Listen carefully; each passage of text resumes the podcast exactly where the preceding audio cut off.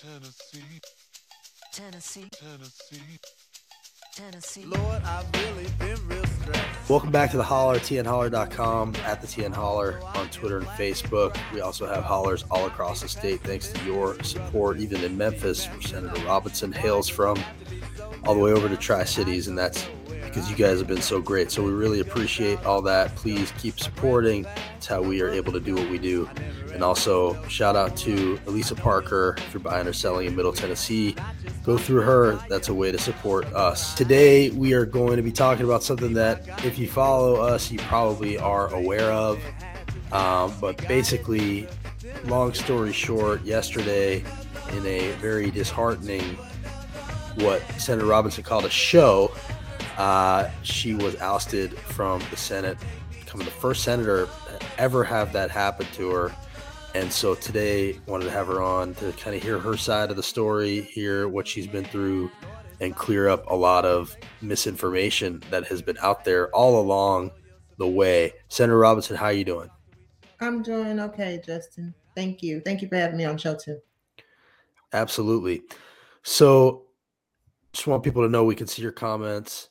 Uh, so definitely comment along. Let us know where you're watching from. We see Heather saying that. Uh, and if you have any questions, I will try to get to them. But I wanted to sort of start back in the beginning. Um, when did you find out there was an investigation? I didn't find out there was an investigation until February 21st, 2020, when the FBI showed up at my doorstep. Um, that prior November, November 2019, um, I got a call from a student, and the student was like, This guy came to my house from OIG, from Health and Human Services, asking about the school and asking about our program, what we did. And I didn't think much of it. And then another student called and said someone came to her mom's house looking for her, asking her questions about the school. And so I asked her, Did she get contact information? She gave me the information for the investigator that came to the house. I called left a message and then I called the business attorney and the business attorney called and left a message. We never got a call back. Uh, December of 20, no, December 2019, they closed my business banking account. All of a sudden, the bank did. And when they close your account like that, they don't give you any information. They just say it's closed due to business decisions under the Bank Secrecy Act, blah, blah, blah.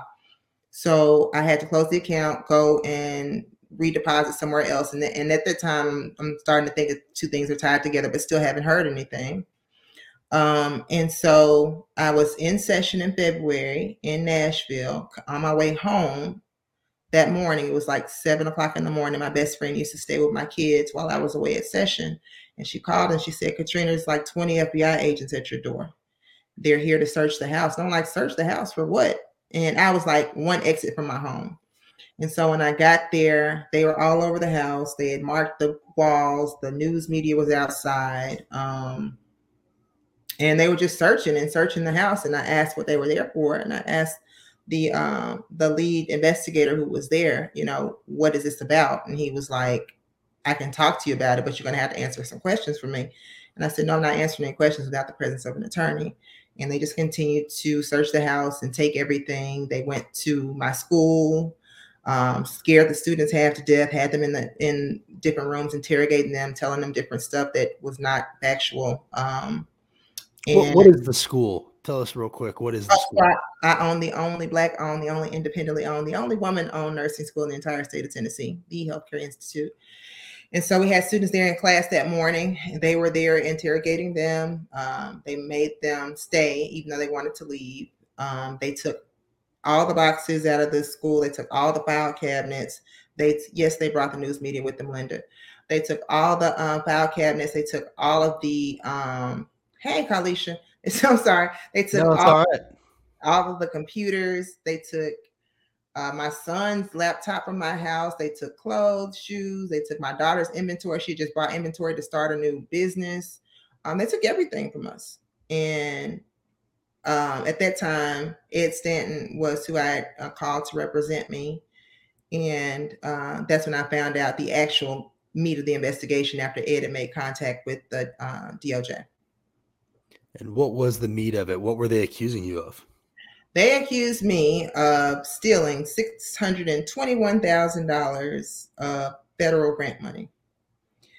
Um, they, you know, gave an investigative review and, and talked about all the purchases that were made with grant funds. And I'm sitting there telling my attorney, no, this is not true. I did not use grant funds. I run a for-profit business. We like there was one year where they accused me of stealing two hundred and forty-five thousand dollars from the government. My business literally generated one point two million dollars, and you know, like stuff like that. And I just couldn't understand where the the sense was made out of all of this, right? And so um we went through that whole process and I was thinking, okay, once we explain, you know, the structure of the business and how the grant works, blah, blah, blah, that all this would be put to bed. And it didn't. I got indicted and um, with a 48 count indictment alleging $621,000 in theft of grant money. So it was uh, 24 counts of wire fraud, 24 counts of 18 USC 666, which is theft or embezzlement from a corporation involving federal grant funds, blah, blah, blah. What were you facing in maximum? I think the maximum was tw- no 20 years on one of them. Maybe yeah, 20 years I think. So that process starts to play out. You're a senator. Did you have any sense of why this started? No. So let me go back to. So when I got indicted, it was in July. Prior to that, they had tried to get me to take a plea deal um, for two and a half years in jail for this 48 count indictment. And as I told my attorney at the time, you know, that's not an option. I'm not guilty of a crime. I'm not pleading to anything I didn't do. Um, and so, yeah, they ended up indicting me because I wouldn't take the plea deal.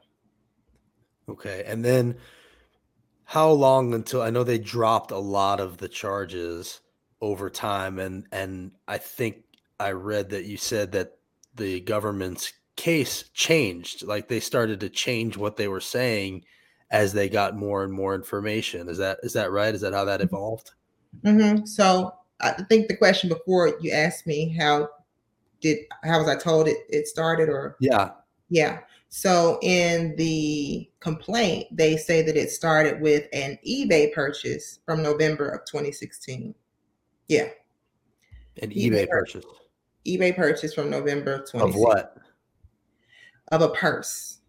Okay. So they said this started over an eBay purchase of 2016. Someone uh, did a hotline complaint and said that they thought that I bought a purse from them with grant money, which made no sense. And so, but if you look at the records and any of the evidence that was submitted, nothing was stamped until 2019, meaning the investigation most likely did not start until 2019 after I was elected. As a matter of fact, it came out in trial that um, the grant agency didn't even know that I was under investigation until four days after I was elected to state senate, where they got the notification. so just to be clear what you're saying is they wanted to give the impression that the investigation had started a while back that way it would look less political but really it seems to have started after you were elected Correct. Okay, I got you. Okay. So the trial before the trial, you had a bunch of charges dropped, right? They ch- they mm-hmm. dropped a bunch before the trial. And then during the trial, a lot of them also got dropped. So it went basically from something and tell me if I have this wrong, something like 40 down to 4. Right. So it started with 48. 48. Uh-huh. So when they dropped the indictment, my attorneys, of course, they, you know, combed through the indictment and there were a lot of legal deficiencies that made them have to drop 31 counts in the beginning. So it went from 48 counts to 17 counts. So they filed a superseding indictment for 17 counts, but because they had to drop the other counts, then they filed a retaliatory case uh, for money laundering, alleging that I had conspired with two other women for um, for uh, the the student's boyfriend to pay for her to go to school, and she never came to school, and she got a dis, uh, uh, refund. So they dropped that case at the same time, never acknowledged that they had to drop the 31 counts, but they did send another press release about the new case, right? So um, three weeks before trial, they added on three more charges, three more counts to the 17 count indictment, saying that I had falsified um, these reports that go to the grant agency. Now, these reports were reports that were filled out by employees that actually testified at trial that they did the reports, but they charged me criminally with whatever mistakes were on the reports. So, Okay. I, And so I think what ends up happening with this case, right? And and you know, I've paid attention to it and I've tried to understand there's so many different like it just becomes hard for people to wrap their heads around what's going on. And I think you've really been hurt by that and that's probably by design. You know, people start to go, "Oh, there's fr-. you just hear the words fraud and money laundering." yeah, how how much of what the public perceives of what happened and how much of like where how where's how big is that disconnect between public perception and what this case actually is do you think it is hugely disconnected. I mean, you got to think about this, Justin. When we went to trial, hell, the judge was still trying to figure out what was going on.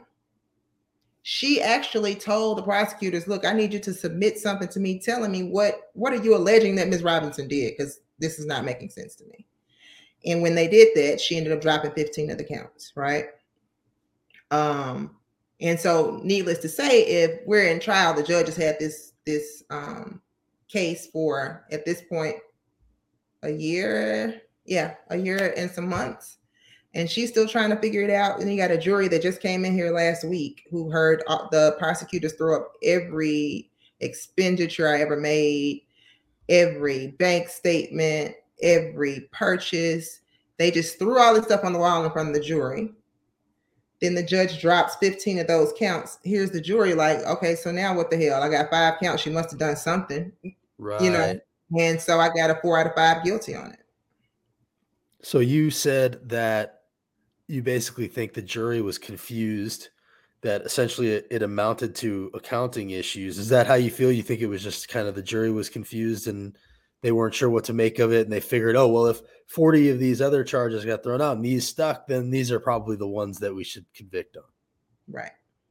that seems to be what happened Yeah. Okay, Even sitting there waiting for the jury to deliberate, they only asked for two pieces of evidence to look at. And I don't really know what those were, but um it just didn't Yeah. make sense. During the trial, we showed the um for the two um expenses that were in question, we showed the month that the expenses were made, that there were no grant funds deposited into the account. So we know that's not a question of grant funds. right and just We so people understand you run this business so this is your business Yeah. so you know and, and so when people own this bit like as long as you're doing the thing that you're supposed to be doing and people are going to school it's not like there was no school there And this is the crazy part, Justin. The government acknowledged that I did exactly what I said I was going to do in the grant proposal.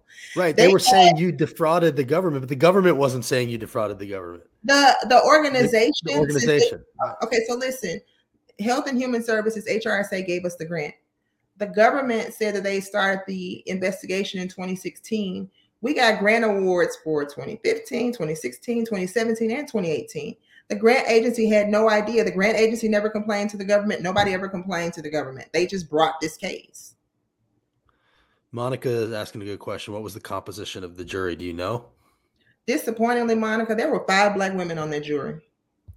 wow Five Okay. black women, three white women. Five black women, three white women, two white males, and an Indian male. Okay. And I'm just looking through some of the other numbers, and then I want to move on to what started to happen to you politically. But you mentioned something like close to two hundred thousand dollars, or one hundred seventy-five thousand dollars in legal bills. Uh, you know, your your business has been. What's going on with your business now? So my business was started with the premise that we wanted to make this an opportunity for people to be able to go to school with the financial resources available and with the support available. So like we do stuff like get uh, housing for people who are having housing issues, help with domestic violence issues. I mean, if you come in my establishment and your hair looks a mess, I send you down to the, the walkway to the beauty shop, like stuff that we do. And we're not able to financially support those efforts as well as the students are now all self-pay students the moment that the feds came through my door shelby county pulled tuition funding the state pulled tuition funding for the students and so now we're all self-pay and um it has severely crippled us. I mean, even when the raid occurred, we had students who were enrolled in our LPN program and our phlebotomy program The phlebotomy students had like two weeks left to go in their program. The LPN students had just started. I literally ate over a hundred thousand dollars in tuition because I didn't want the students to have to be punished for what was going on on the you know with this situation. It Right. wasn't fair to them to do that, and so they stayed in class basically for free. While I went to go work COVID contracts and pay payroll and keep the lights on. One thing that you mentioned, you said there was an email that was misinterpreted over and over. What what was this email about? Was it anything you want to talk about, or is it just bad wording? I mean, it. I can see how someone can interpret it the way that they did, but it wasn't the what the way that they interpreted to use it for the trial. I'll just say that. Um, Okay. And then and the other question I wanted to ask you The is email, the email is really the one thing that's kept us on the hook with this trial. To be honest with you. Okay, and that's with regard to your your with people with with with regard to people going to school there, right? It was something about that It was something about accounting, accounting. about Okay. the, the two expenditures that are at, uh, in question.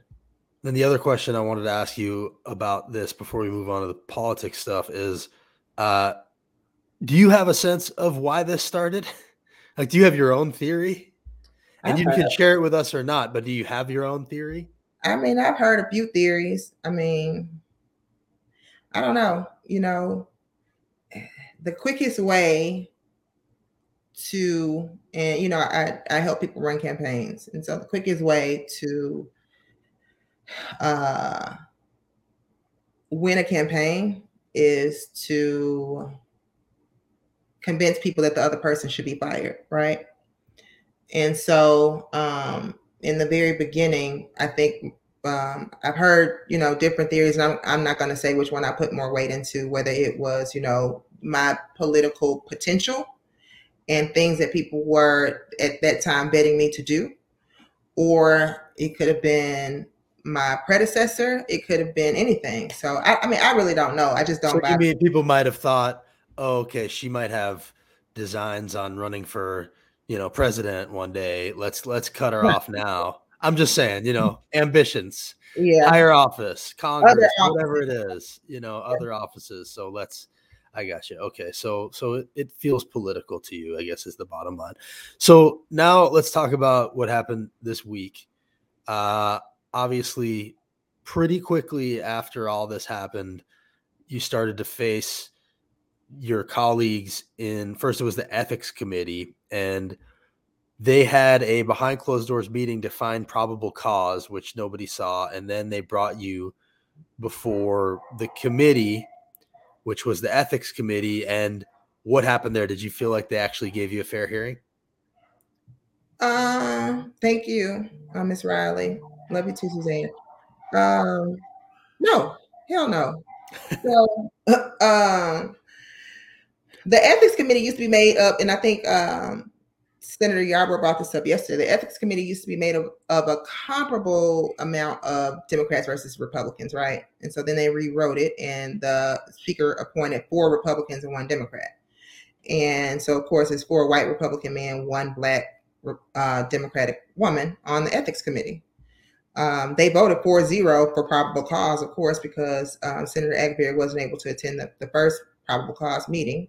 And then the, during the public hearing, I got notice uh, at 444 the that Friday, which was right before Martin Luther King Day on Monday. So that means I had Tuesday and Wednesday to get prepared and get my attorneys here for the ethics public hearing. And they denied the request to delay the public hearing.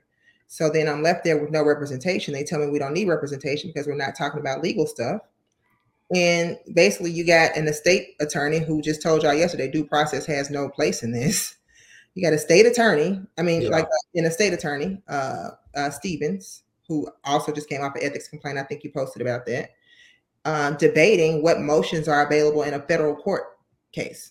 So, um, there he is hey there. filed against Senator John Stevens for misuse of campaign funds. So he was facing his own ethics complaint. And then, oh, by the way, this was posted yesterday that I didn't even know about by the Memphis Holler. Uh, Senate candidate destroyed unconscious dying widow's will. That's your buddy Stevens. Uh, apparently destroyed a dying widow's will while she was unconscious.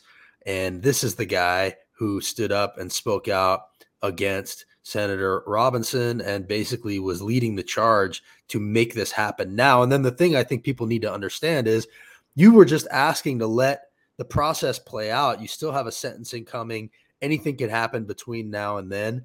And you were basically saying if you get convicted or, or not if you get well, if if it basically holds as is, you were just going to resign because that's the law. So just let it play out. Let me resign was the the plea from you and your colleagues yesterday, and they wouldn't even do that. Why do you think they wouldn't even do that? Aside from the obvious reasons that they just seem to have no shame or remorse. I mean, and that's funny that you say they had no shame or remorse because I heard they were on the elevator crying after it yesterday. But anyway, Who? uh, well, hold on, let me get to that. So, uh, Tear ducts, Republican tear ducts. This is new.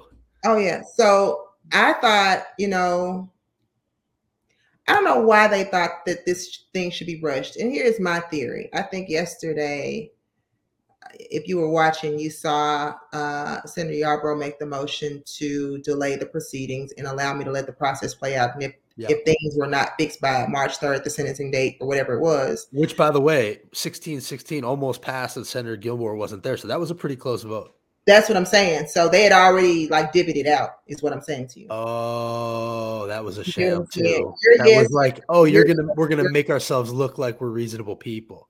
Your yes, your no, but nobody knew that Gilmore wasn't going to be there yesterday because it would have been a 17 16 vote and I would have gotten to March 3rd. You get what Wait, I'm saying? hold on, hold on. So they didn't know she was gonna be there, They didn't know she wasn't going to be there. right? So, So you think they were gonna let you go to March 3rd? yeah, Oh, really? Yeah. But they couldn't fix that if that's what they wanted to do. They couldn't have somebody flip their vote knowing she wasn't there. they didn't realize what they had done. So you're telling me you think that they went into yesterday planning to delay until after, and because Senator Gilmore wasn't there, you're now not a senator. That's wild. I believe it. I mean, look, nothing surprises me. When you called it a show and said everything's preordained, you're absolutely right about that. That's been the case as long as I've been watching all the proceeding. There's only been one or two times that I can think of where I feel like something actually changed in the room. And it? uh, the one, actually only one time, the one time I think it happened, I think Justin Jones talked them out of passing the run over a protester bill at the end of session last session. I think he looked into Senator Mike Bell's soul and got them to to cave because they started walking over to each other and whispering Yeah, at each other. committee. What's in the committee? Yeah, in the Yeah, committee. I was there. Yeah. Only in committee. Now I haven't seen it happen on the floor. Nothing Right. except for maybe the vouchers. But no, I, I agree with you. It's mostly a show. It's mostly a sham. Uh, but that's wild that that's what you think. So just to so people know, I mean, first of all, it's important to remember a few things. One is this happened before you were senator. This is theoretically about stuff that happened before you were senator. You were going to resign if this had held. All you were asking for was time to let things play out. And then, and these are the things that we're alluding to, but I just I really want to hit them. And you you did a better job than I'm going to do here. But there are a lot of people who have done really unethical stuff that have not faced removal, such as Senator Steve Dickerson, who settled for $4 million after being accused of $25 million of Medicare fraud at his clinic, where he was calling urine like liquid gold. Then there's Senator Joey Hensley, who was prescribing pop for prescribing opioids to his cousin, who was also his lover. He was cheating on his wife with. Yes, that's true. And by the way, has been divorced four times. That's Joey Hensley. And this is the guy that legislates morality every single day. I, I can't even believe it. Nothing gives me more pleasure than reminding him of that every time I see him up there. And then there's Senator Brian Kelsey, who just got his trial delayed for a year despite a federal indictment. He's not facing anything, and he actually voted you out yesterday. So that's him. And then, of course, there's Casada, who lost his speakership, but he didn't face removal. There's David Byrd, who apologized on tape to one of three women who say he sexually abused them in high school, and on and on and on and on. And yet, the only legislator to be ousted or face removal proceedings is a black woman from Memphis. Katrina, how do you feel about the role that race has played in all this? What, what, what is your feeling? I think it's disgusting. Um, it's disheartening. It's all of that because I feel like you know, we want to question morality among the body and say that I am bringing shame and degrading the integrity of the, the Senate. And you all will sit here and pander for the sake of politics and against the goodwill and the and the the health of our state. Like it it makes no sense to me how people can sit there on a high horse and all the stuff you just read off. These people participated in this proceeding. Like even the fact, go back to Brian Kelsey. Brian Kelsey, you know, he got his um, trial put off. Brian's a constitutional law attorney. How do you get a trial put off for representing somebody for quadruple murder? Like, come on. They're able to finagle the system and manipulate the system to get away with things that are actually immoral and are actually crimes and that they're aware that they committed and admit to committing sometimes. And unfortunately, I'm not that person of those resources or those networks that has the opportunity to be able to talk to somebody and tell them actually what happened and they actually listen and do the right thing. I mean, I, don't have I don't have that, um, and so I think it's disgusting that they would even go a step further to do what they did on yesterday against the will of the people. It's not like it's just me saying, "Hey, don't oust me." They had petitions from 5,000 of my constituents. They had letters from the NAACP, from the National Black Caucus of State Legislators, from the Shelby County uh, delegation of Democratic legislators. They had it from um, the Tennessee Black Caucus of State Legislators, like everyone wrote letters. The Shelby County Commission wrote a letter and said, "Don't do it, and we're not ready to uh, take up the appointment if you do." So they don't care. This is all, like I said yesterday, a show.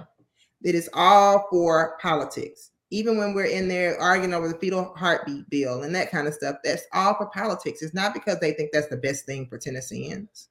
It's so they can get reelected and raise more money and pass more legislation that helps them raise more money. I think that's spot on. What are you going to do now? Is there a way to fight this? Are you still fighting your case? What What's your plan? Um, yes, I'm still fighting my case. So, um, sentencing is now set for March 3rd, but I'm still uh, in talk to my attorneys now. I have a little more time to do so. Um, and we're i mean we're going to fight it if it has to go to appeals court that's where it's going. But i mean i'm adamant about it and that's one of the reasons why i told people i'm not resigning because i don't want to support your narrative that i don't deserve to be here. And is there any path back to your seat? Um, once i'm through the appeals process yeah. Um, i could run again or you know if the person is there whatever the timing is, if, if there's an appointment available, I can sit for the appointment as long as I'm eligible to uh, hold office. Yeah. And what happens to your seat in the meantime? It might just sit open. No, they have to have representation for the district, but it's just it's such a bureaucratic process. It'll take a while. So the governor has to issue an order for the county commission to uh, open the appointment process up, and they open the application process up for any candidates that want to apply for the appointment. They interview them, they uh, make the appointment, and that person goes into the seat. But you know, you're talking about a lay person coming to jump in and get to work. Like I got two days of training when I first got here, and I'm still learning, or was still learning. And uh, I think it it's just a, a complete disruption to uh, what the people of the district deserve. Would you even want to do this again? Like I'm I'm sitting here wondering like why would you want to go work with these people again? Mm, I want to be in a position where I can advocate and help my community. I'll just put it to you that way. And whatever way I feel is the best way to do that, that's going to always be the direction I go in. Um, just because I don't serve as a senator doesn't mean that I cannot contribute to my community and that, that I cannot be what I have been to people all along um, in terms of being some type of motivation or inspiration for them or some type of source of help for them through whatever situation they're going through. So I don't necessarily have to be a senator at this time. However, you know, I understand what comes with the influence of ha- holding a public office and how much more leverage you have to help people. So it just depends. You know, I need some time to kind of digest what happened yesterday and to um, identify what I think is the best route to be able to fulfill my purpose. What would be your message for the your former Republican colleagues? I don't really have a message for them, to be honest with you, Justin. What's done is done, and I hope they can live with it on their on their conscience and beat their chest over, you know, ousting the first black woman from the Senate and the first person ever to be ousted. Now you go down in history. So, I mean, I, I don't really have anything to say. What about to your constituents? My constituents, I'm sorry, and I'm sorry that you were not heard and did not have a voice in this process. Uh, whichever way you feel about the situation, some, I mean, most people have been supportive of me because they have been following the case, and some people wrote it off as soon as they um, saw the case and don't really know what's happening, and so now they are um, not as supportive. But either way, I'm just sorry that the public did not have a say so in this whole entire process. And I also want people to know that, you know, let let me and what I do at least let my pain be an example to you that you know it is possible to fight back and you should fight back at every turn you don't let someone just come and ruin your reputation reputation ruin your name and take away things from you without having to answer to it and i mean and that's really the summation of what i went through yesterday yes it was painful i cried all night i really did um, because i didn't expect to feel the way that i felt after the hearing I keep wanting to call it a ceremony for some reason. Uh, I didn't Maybe closer. Yeah, I didn't expect to feel the way that I felt yesterday after everything went down. I felt like, it, but going into it, I felt like I would feel victorious because I would be able to get things on the record and um, people would be able to see what really happens. But I really felt so like trampled on after yesterday, if that makes sense, because after all of the stuff that I've done and after all of the work and sacrifice, and people just don't know, like they they read these articles and they think that I am uh, some type of entitled person who has had things given to them and I'm greedy and I took stuff and now I want to be greedy and keep my seat. And it's the total opposite. I've worked so hard, Justin, that it's hard to watch everything just crumble before your eyes. And people keep telling you you know this is big this is just a stepping stone and bigger and greater is coming. Yeah i know i know i know i know and i feel it. But that moment it just hurts so bad you know um that's it thank you for coming on here and sharing this with us uh obviously you have a lot of support and, you know, I know we haven't heard the last of Senator Katrina Robinson. I look forward to seeing what you do next. Obviously, you're somebody who, you know, can accomplish great things when you set your mind to it from becoming a state senator to the school that you started. And so I have no doubt that you will be bouncing back. Definitely stay in touch and uh and we really appreciate you coming on here. Thank you. I appreciate you doing this, Justin. I appreciate the work that you do too. Don't stop. People need to know. Thank you. Take care. All right. Thank you. Bye-bye. Bye. So that's Senator Katrina Robinson. Thank you all for joining us, for following along. You know, I know this has been a long journey for her. Can't imagine what she's going through. It's been hard to kind of wrap our heads around it, even when we follow it closely. And there's a lot of misinformation out there. Obviously, there's a lot of people who are eager to jump on when or pile on when things like this are happening. Uh, I don't think anybody who watches the Tennessee legislature is surprised that they took the first opportunity to, you know, kick her while she was down, to get, oust a powerful black woman. Um, but she did what she could to fight it, and you know, I, I'm I'm sure we haven't heard the last of her. And uh, you know, I think we just got to keep letting them know that we're watching, and that's really all we try to do here at the Hollers. let them know that we're watching. So thank you for watching and uh, follow the hollers across the state, especially to her folks in Memphis. Memphis Holler is doing their part over there. And uh, I mean, it's just, it's just, it's hard to watch someone that strong, you know, go through this. It's hard to watch anyone go through this, but it, you know, knowing how strong she is and to see what it's doing to her, it's hard to watch. And uh, it's a damn shame that the people in power seem to have so little remorse. And that little tidbit that she said, basically, where she thinks it was a plan for them to split up who was going to vote to delay. I mean, that was that was interesting. She's probably not wrong about that. Anyway, thank you so much for watching. Follow the hollers, and we'll see you next time. Tennessee.